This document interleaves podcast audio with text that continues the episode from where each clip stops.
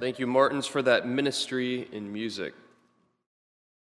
You'll turn with me in your Bibles now to 2 Kings chapter 5. Our scripture reading for this morning will be found in chapter 5, verses 15 through 27.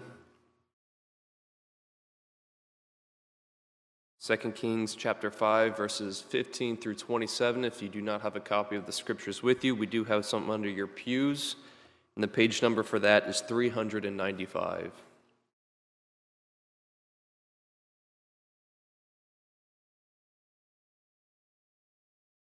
2 Kings chapter 5, beginning at verse 15.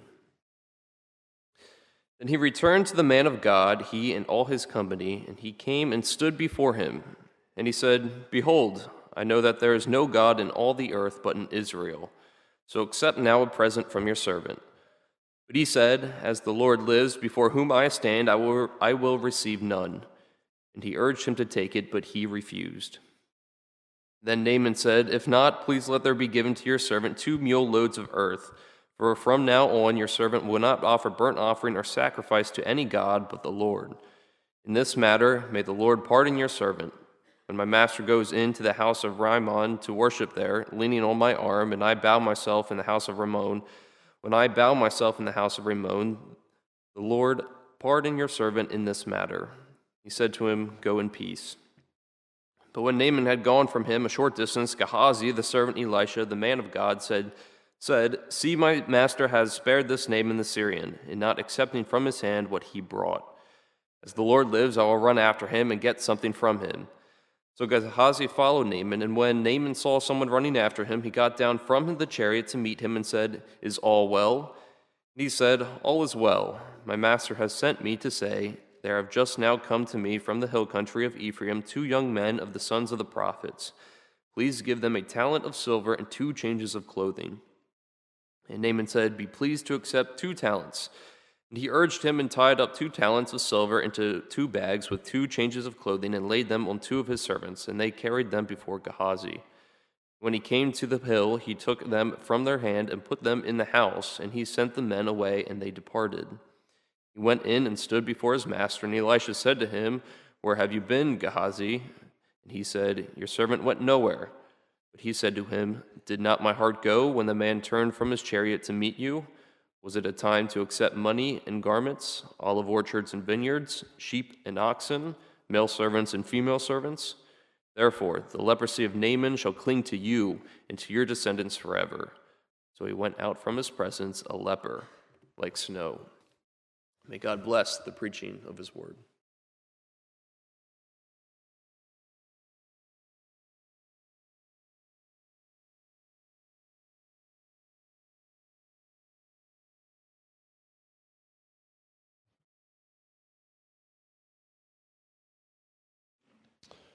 In the scriptures, we are struck by the way that Jesus served his heavenly Father. And even us with great humility. In Matthew chapter 20, verses 25 and following, Jesus is speaking to his disciples. It says that Jesus called them to him and said, You know that the rulers of the Gentiles lord it over them, and their great ones exercise authority over them. It shall not be so among you. But whosoever would be great among you must be your servant, and whosoever would be first among you must be your slave even as the Son of Man came not to be served, but to serve and to give his life a ransom for many. Jesus, who is the King of kings and Lord of lords, manifested his humility by riding into Jerusalem on a borrowed donkey. Matthew chapter 21, verse 5, it reads Say to the daughter of Zion, Behold your king is coming to you humble and mounted on a donkey, on a colt, the foal of a beast of burden. Even in his entrance into Jerusalem, Jesus was manifesting his humility as he had nothing. He had said that the birds of the air have their nests, but the Son of Man has nowhere to lay his head. Jesus had given it all up in order that he might bear our sins and experience death on the cross for our forgiveness. Humility in order to serve and to do the will of God. We are going to be in a portion of Scripture this morning. We're not going to be considering the triumphal entry, but rather a portion of Scripture that teaches us a lesson on selfless humility that is in keeping with the example of Jesus. In our passage, there is a striking contrast that is clearly drawn between the selfless action of Elisha and the selfish conniving of Gehazi. We begin by looking at the selfless, humble action of Elisha, the refusal of Naaman's gift. The occasion for the selfless act of Elisha is Naaman's offering a gift to Elisha. We need to look at some background to the offer of that gift. Since the healing of Elisha from his leprosy, there was a wonderful transformation in Naaman's life. Not only a physical transformation, but a spiritual transformation as well. Naaman has come to be a true worshiper of God. We noted last week in 2 Kings 5:15 that he said in the middle of that verse, Behold, I know that there is no God in all the earth but in Israel.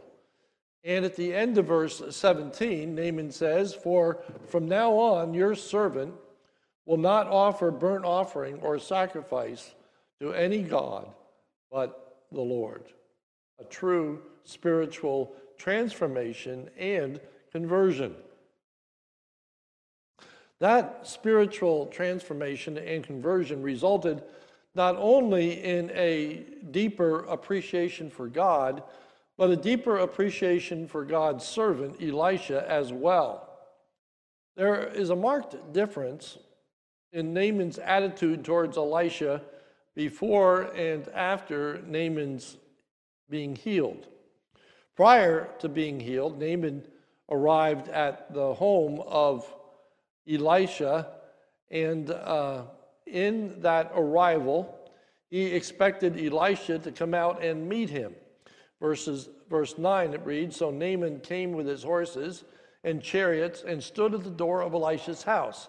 Here he is in all of his pomp and circumstance, coming to the house of Elisha, and in his mind, uh, that is Naaman's mind, Elisha should have been overwhelmed that here is this person of notoriety, here's this person of great respect, here is the king of Syria's own commander in chief coming to the house of Elisha. But Elisha doesn't even go out to meet him. Instead, in verse 10, Elisha sent a messenger to him saying, Go and wash in the Jordan seven times, and your flesh will be restored. The result is that Naaman becomes angered because, along with other issues, he felt that Elisha had disrespected him by not coming out to talk with him personally. Notice verse 11. But Naaman was angry and went away, saying, Behold, I thought that he would surely come out. That's the least that he could do. But after his healing, this time, he comes before Elisha, and Elisha comes out to talk with him. Verse 15. Then he returned to the man of God, he and all his company, and he came and stood before him. Now, on this occasion, Naaman treats Elisha with great respect. Five times in verses 15 through 18, Naaman refers to Elisha as his servant that Naaman is the servant of Elisha. Verse 15, end of the verse. So accept now a present from your servant. Verse 17, to your servant give two mule loads of earth. From now on, your servant will not offer burnt offering or sacrifice to any God but the Lord. In this matter, the Lord pardon your servant when my master goes into the house of Rimmon to worship there leaning on my arm, and I bow myself in the house of Rimmon. When I bow myself at the house of Rimmon, the Lord pardon your servant in this matter. So, your servant, your servant, your servant, your servant, your servant. This incredible humility that Naaman now is demonstrating towards Elisha. It is an appreciation for his healing and all that Elisha has done for him spiritually that Naaman wants to provide Elisha with a sizable gift. He's grateful to Elisha. Verse 15. End of the verse. Behold, I know there is no God in all the earth but in Israel. So, accept now a present from your servant. As we work our way through this passage, it's very important for us to understand that this is a present that is not an offering being made to the Lord. This is not a sacrificial gift that Naaman is giving in order to praise and to honor and to glorify God.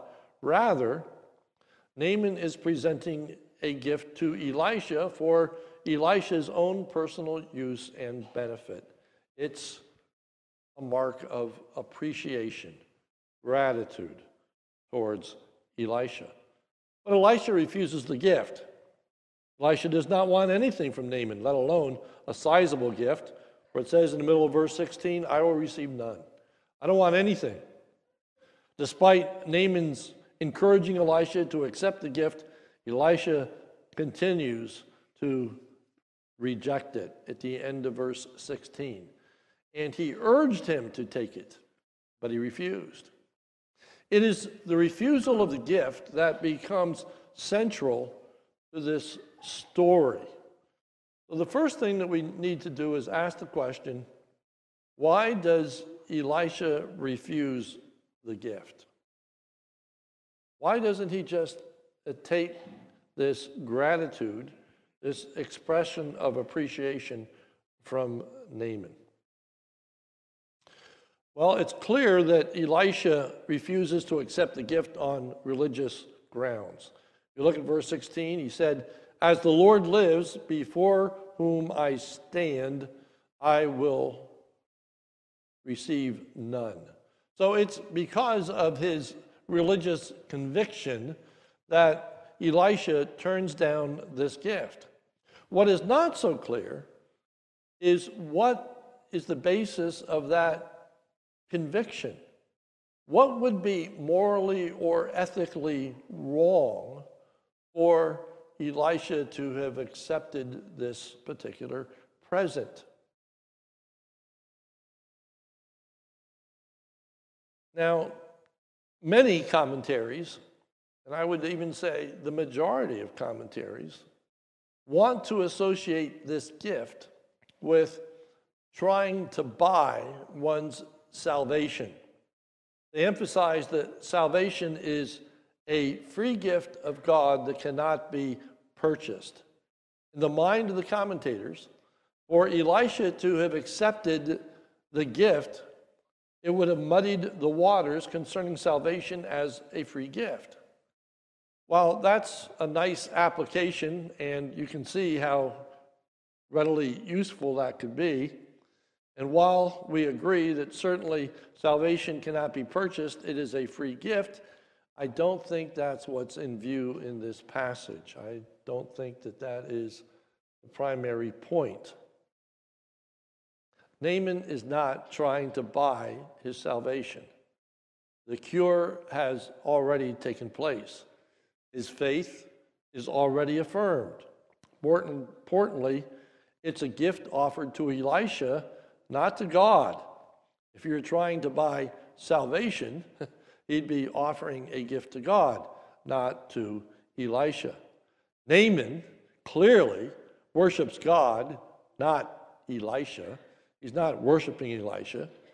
Uh, he says in verse 15, There is no God in all the earth but in Israel.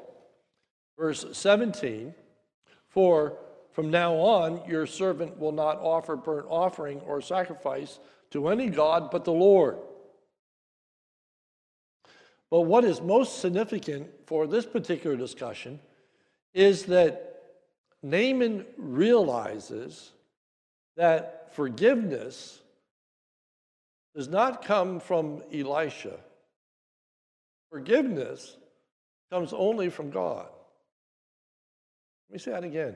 Naaman clearly understands that forgiveness doesn't come from Elisha. It's not Elisha who's forgiving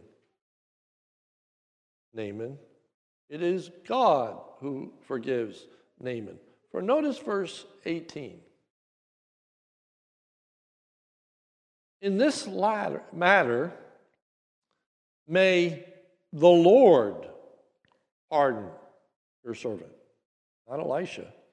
May the Lord pardon your servant. When my master goes into the house of Rimmon to worship there, leaning on my arm, and I bow myself in the house of Rimmon, when I bow myself in the house of Rimmon, again these words, the Lord pardon your servant. And the word for Lord here is Jehovah.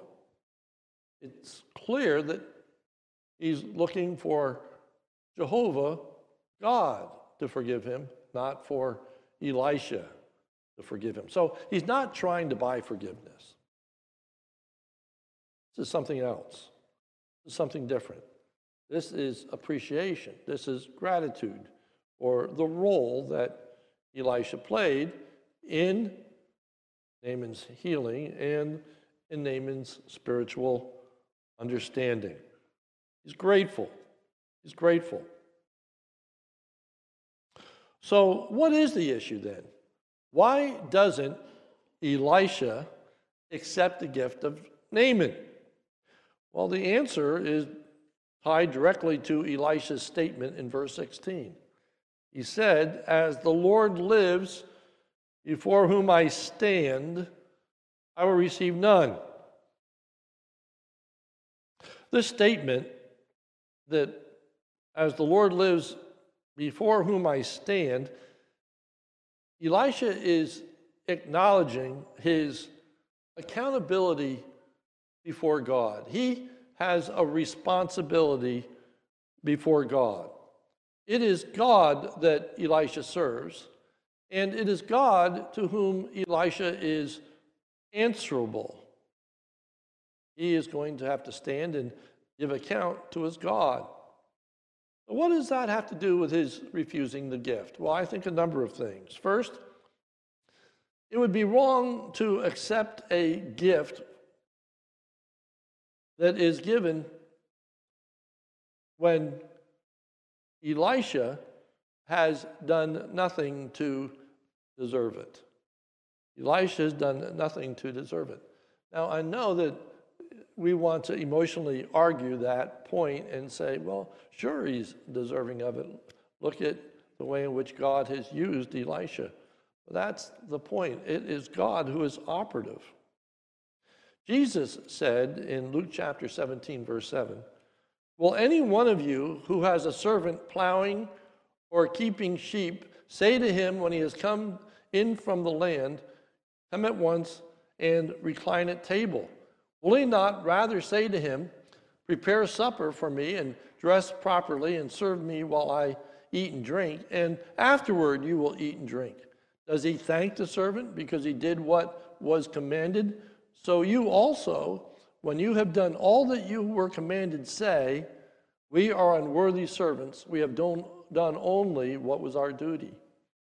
Elisha is wanting to convey to Naaman that Elisha had certainly done, simply done his duty. He had done what God had commanded him to do. He hadn't done Naaman a favor. He was not moved by Naaman's pomp or circumstance or even what Naaman could potentially do for Elisha. What Elisha did was God's beckoning. He was serving at God's pleasure. Elisha understands that it is God who will reward him, and I'll say more about that later. It is God who will reward him for his service. Elisha understands that there is a privilege as well as a duty that is associated with his serving God. It's important for him to communicate to Naaman that he has a greater gift. He has a greater blessing than anything that Naaman could ever give to Elisha. Naaman is thankful when he is able to stand in Elisha's presence. If you look at verse 15, it says, Then he, that's Naaman, returned to the man of God, that's Elisha, he and all his company, and he, that is Elisha, came out and stood before him. Elisha comes out. On the first occasion, Naaman doesn't get the opportunity to talk with Elisha. This time he does. And this time, rather than being angered at being disrespected, he is awed at Elisha's coming out to him. He doesn't feel deserving of it. So, five times he refers to himself as Elisha's servant. Thank you. Thank you for allowing me to come into your presence. Thank you for what you have done for me. Well, Elisha stands in the presence of God. Elisha stands in this unique, privileged place of being able to be a, a prophet of God, to be able to speak for God, to be able to act for God.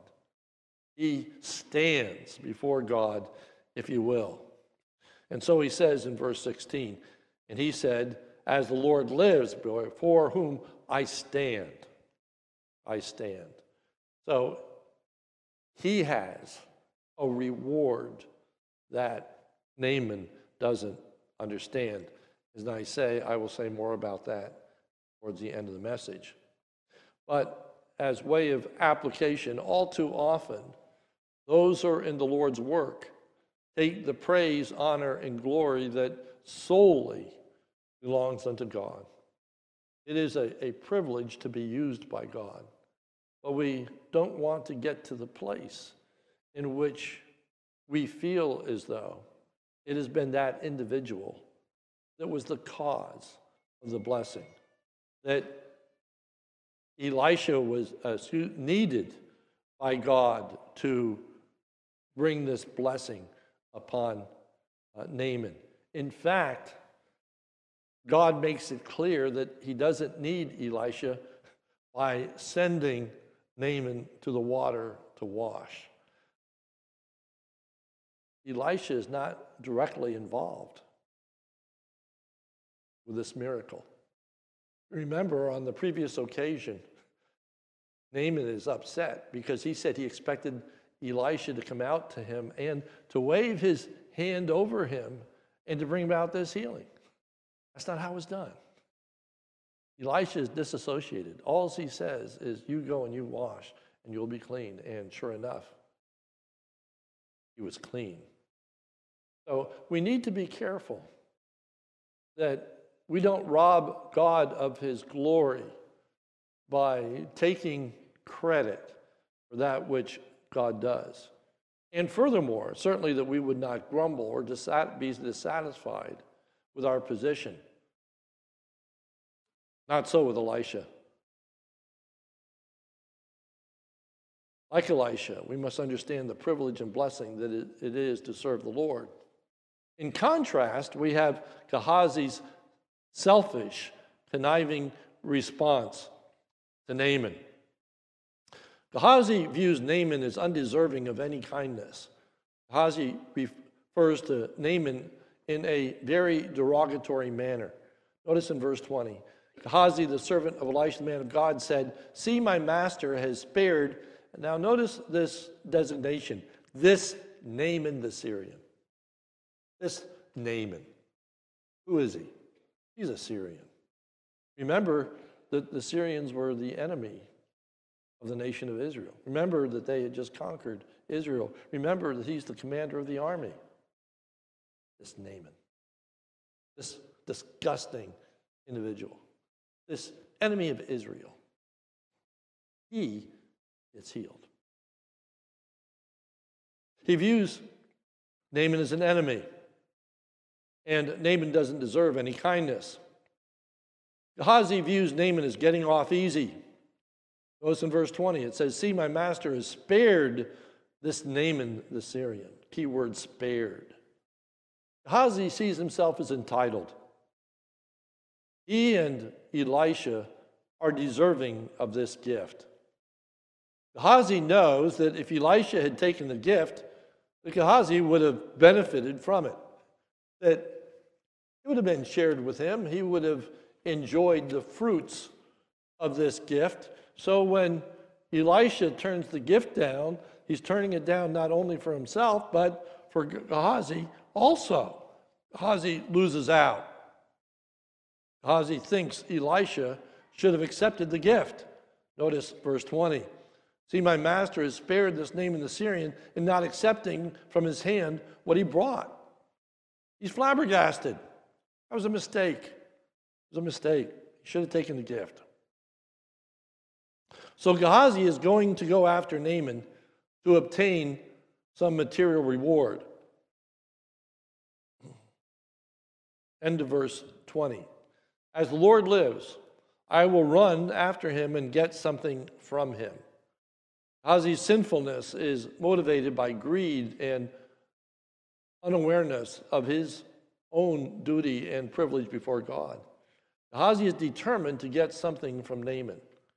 Notice he says in verse 20, As the Lord lives, as the Lord lives, I will run after him and get something from him. This is quite the different statement that Elisha makes when he says, Before whom I stand. Elisha said, As the Lord lives, before whom I stand. Here, he simply says, That is Gehazi, as the Lord lives. He is saying, As surely as the Lord lives, is as surely as I will get something from Naaman. It's an incredible statement. As surely as the Lord lives, I will get something from Naaman. That's how determined he is. That's how certain in his mind that this is going to come to pass.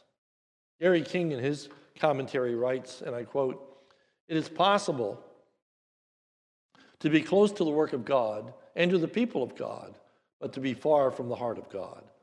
As Elisha's servant Gehazi saw Naaman depart, all he could see was a lost opportunity for personal enrichment. He was blind to the glory of what had taken place. His greed stood in stark contrast to Elisha's generosity and Naaman's gratitude. He determined to seize the opportunity to enrich himself. Gehazi is blind to the privileges of service, and much more, he is blind to the accountability before God. In essence, flippantly, he is saying, May God hold me accountable if I fail to get something from Naaman. Wow. Next, when Gehazi catches up with Naaman, he enters into a series of lies in order to obtain the gift. In the New Testament, it states that the love of money is the root of all evil. The actions, lies, the deception that Gehazi is now going to enter into is all a result of his greed, his love for money. Notice the series of lies. First, Gehazi lies about being sent by Elisha, verse 22. And he said, All is well, my master has sent me. Well, Elisha hadn't sent him. Secondly, Gehazi lies about speaking for Elisha. Notice verse 22. He said, All is well, my master has sent me to say. Well, Elisha didn't send him to say anything. But now, in associating the words that he is about to say with Elisha, he in essence associates them with God, or Elisha is the prophet of God. To say that Elisha sent him with this message is ultimately to say, this is God's message. And of course, it isn't, and it totally misrepresents the character of God and the desire of God. So it's a rather severe sin that he's committing. Thirdly, Gehazi lies about a wanting a gift, not for himself, but for the ministry. Notice verse 22. And he said, All is well, my ma- all is well. My master has sent me to say, here's the message. There has just now come to me from the hill country of Ephraim two young men of the sons of the prophets. Please give them a talent of silver and two changes of clothing. He's not asking for a gift for himself. He's asking for a gift for the ministry, a gift for the work of God, a gift for the people of God. That's what he's saying. That's the presenting case. And there's a, tremendous lesson to be learned here, for all too often, personal greed hides behind a pseudo or false concern for ministry. Let me say it again. All too often, personal greed hides behind a pseudo or false concern for ministry. We have the example of Judas Iscariot in the New Testament. Remember the occasion when Martha comes to anoint the feet of Jesus with a very costly perfume. This is the account. Mary therefore took a pound of expensive ointment made from pure nard and anointed the feet of Jesus and wiped his feet with her hair. The house was filled with the fragrance of the perfume. But Judas Iscariot, one of the disciples, the one who would, uh, was about to betray him, said, Why was this ointment not sold for 300 denarii and given to the poor? Why wasn't this ointment sold for 300 denarii and given to the poor? Why are you wasting this oil, anointing the feet of Jesus, when there are all these poor people around us that need to be fed and clothed and cared for? Verse 6. He said this not because he cared about the poor but because he was a thief. And having charge of the money bag, he used to help himself to what was put into it. He regularly stole. He was the treasurer of the group. And Judas regularly embezzled from the monies that were collected. He stole it. He wasn't interested in feeding the poor. He was interested in making himself rich. And it's with a heavy heart I say to you that all too often religious leaders hide behind raising money for good purposes and then siphon off a large portion of those gifts in order simply to make themselves rich. It happens. It happens. It happens here. People are duped and think that they are giving to the Lord's work. That's what happens. Naaman is duped and thinks that he's giving to the Lord's work. So Naaman generously gives to the Lord's work, verse 23. And Naaman said, Be pleased to accept two talents. And he urged him. he encourages Gehazi to take it. He urged him and tied up two talents of silver in two bags with two changes of clothing and laid them on two of the servants, and they carried them before Gehazi. So Gehazi absconds with the funds, verses 23 and 24. And Naaman said, Be pleased to accept the two talents. And he urged him and tied up the two talents of silver in two bags, two changes of clothing, laid them on two of his servants, and they carried them before Gehazi. And when he came to the hill, he took them from their hand and put them in the house, and he sent the men away, and they departed.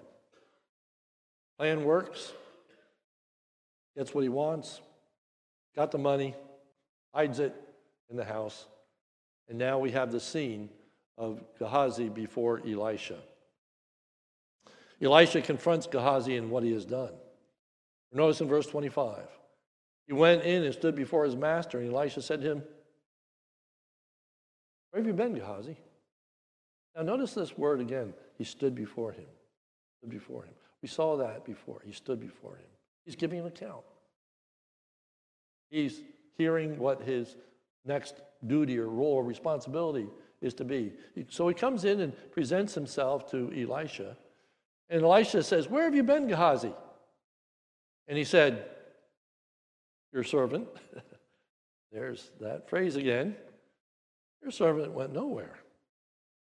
Gehazi lies not only to Elisha, but to the Lord. Verse 26 But he said to him, Did not my heart go when the man turned from his chariot to meet you? Didn't my heart go with you? Didn't I see you? Didn't I know? Didn't I understand? Now, we learn from the story of the Shunammite woman, as well as elsewhere, that Elijah only knows what he knows as a result of the Lord revealing it to him.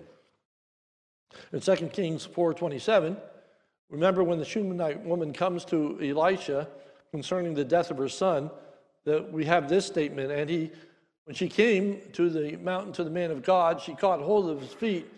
Gehazi came to push her away, but the man of God, that is Elisha, said, Leave her alone, for she is in bitter distress, and the Lord has hidden it from me and has not told me. So Elisha only knows what God tells him. He's, he doesn't have omniscience. God reveals what Elisha would not know otherwise. Ergo, it's God who tells Elisha that Gehazi has gone after Naaman and gotten his ill-gotten goods, etc. Gehazi had taken lightly his accountability to the Lord, where he said in verse 20, As the Lord lives, I will run after him and get something from him.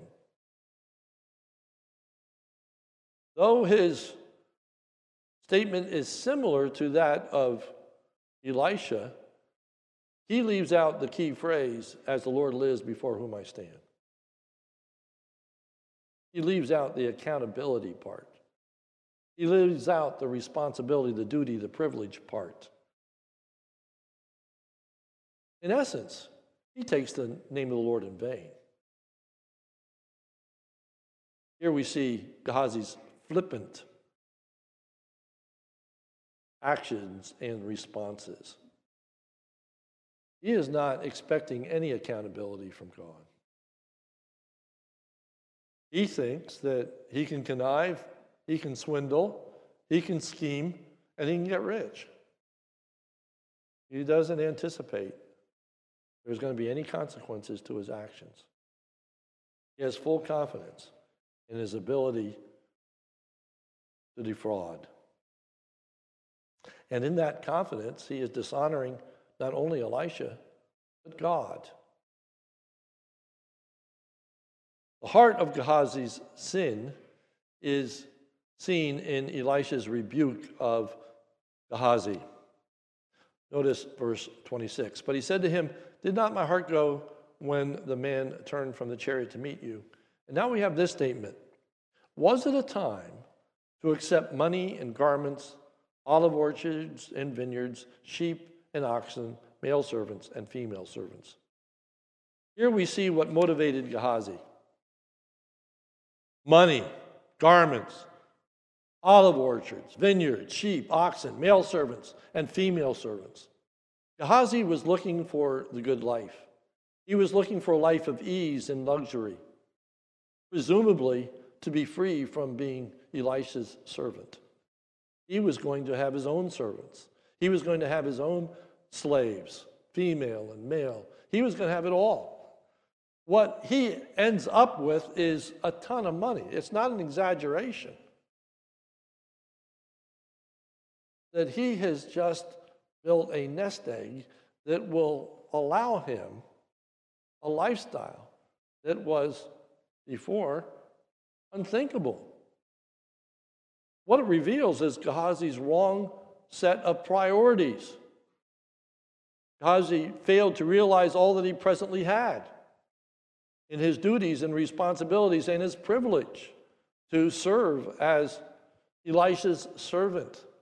What a unique opportunity to witness these miracles and to hear from the prophet. Gehazi failed to realize the reward of God's people is primarily future. Notice verse 26. He said to him, Did not my heart go when the man turned from his chariot to meet you? And now this simple phrase Was it a time to accept money? Is this the occasion for that? That statement is actually key to this entire passage. Now was not the time for Elisha and Gehazi to get rich and to enjoy life. Now was not the time for them to sit back and to just do nothing. This was the time to be serving the Lord. This was the time for them to be doing their duty. This was their time to be ministering the Word of God. This was the time to engage and accomplish the will of God. This isn't a time to sit back and just take in wealth and luxury and ease. So it is with us. This life is not a time simply for us to seek our own pleasure and ease. This is not a time for us to sit back and to enjoy life. Uh, one of the hymns I thought about using in closing is Work for the night is coming, when man's work is done. Our blessing is primarily future. We are blessed with all spiritual blessings in heavenly places in Christ. There is coming a day, no more tears, no more sorrows, no more crying, no more misery, no more heartache.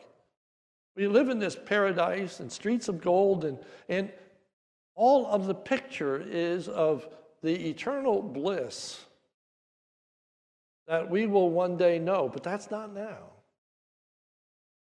That's future. Right now, we're to be engaged in active service for the Lord. Things did not turn out at all in the way that Gehazi imagined that they would. Notice verse 27. Therefore, the leprosy of Naaman shall cling to you and to your descendants forever. I went out from his presence a leper like snow.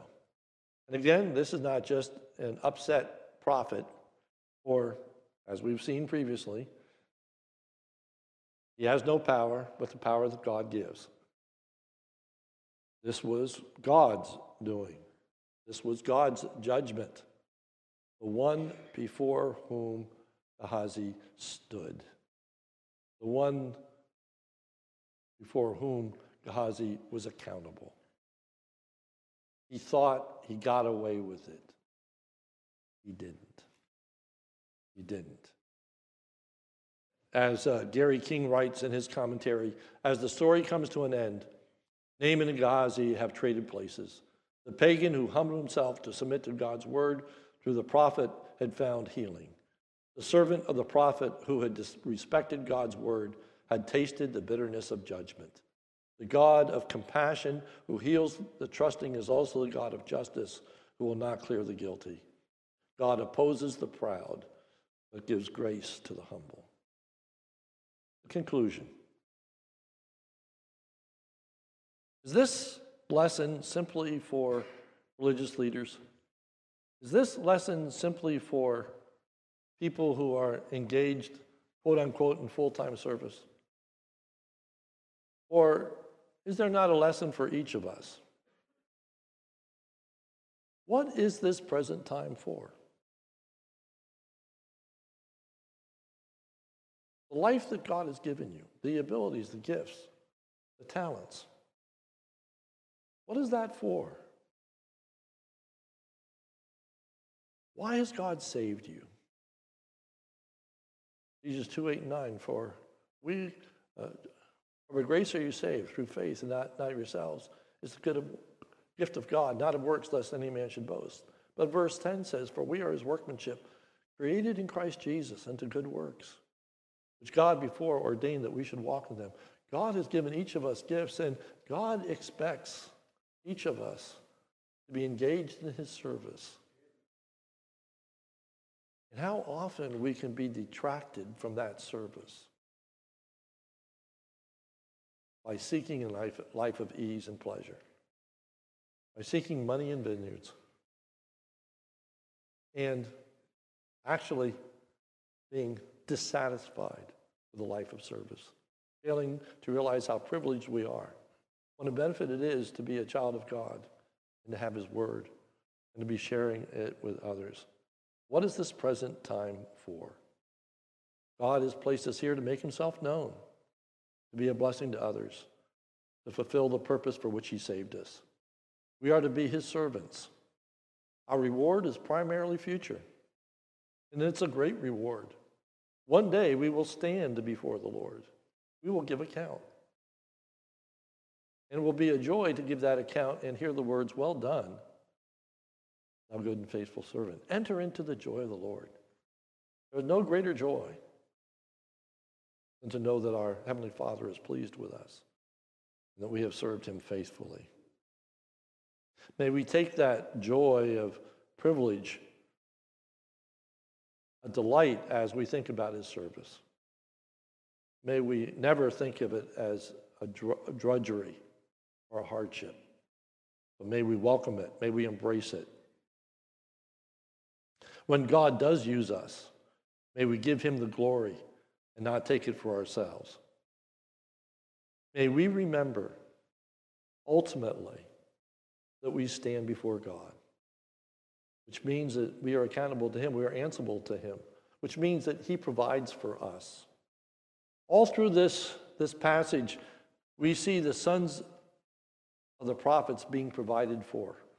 If you can think about the, this chapter, chapter to come, etc., God provides for the sons of the prophets. Naaman gets the wrong view of God and his provision when Gehazi comes and says, The sons of the prophets have come and they need this money.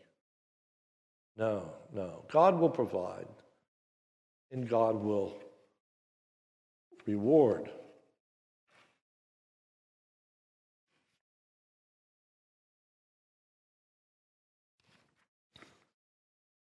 Now is not the time to get rich. Now is the time to be serving Him. In response to this morning's message, I've chosen a hymn, hymn number 385 Take My Life and Let It Be. You don't need to get your hymnals out. It's going to be on the screen.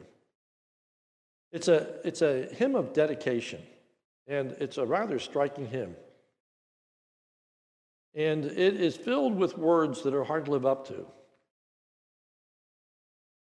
I often think of my role as a pastor and what I ask people to do and say, etc. And it's extremely important that I don't become a stumbling block in the lives in your lives by asking you to sing something that you're not prepared to declare to the Lord. This is a rather, I say, striking hymn. So this morning, instead of singing, I'm asking that we simply read the words to the hymn and not read them audibly, read them silently as Ruth and Ray play, I'm going to ask you to play all four stanzas, but it's just going to be you playing. It's just going to be the instruments. Going to have the words. And as they play, I just ask you to read the words and ask yourself Is this where I am? Does this reflect my heart? If I were singing, could I really sing this? It's thought provoking. It's challenging. Let's pray. Almighty God, we thank you for your word and we ask you would help us to be your servants, grateful for the opportunity to be involved in your work and your service. Lord, uh, guard our hearts and minds against greed and ambition. Lord, help us to cherish the opportunity to be your people and to do your work and to be associated with your ministry. For it's in Jesus' name we pray. Amen. Ray and Ruth, if you would play, and we will just silently read the words.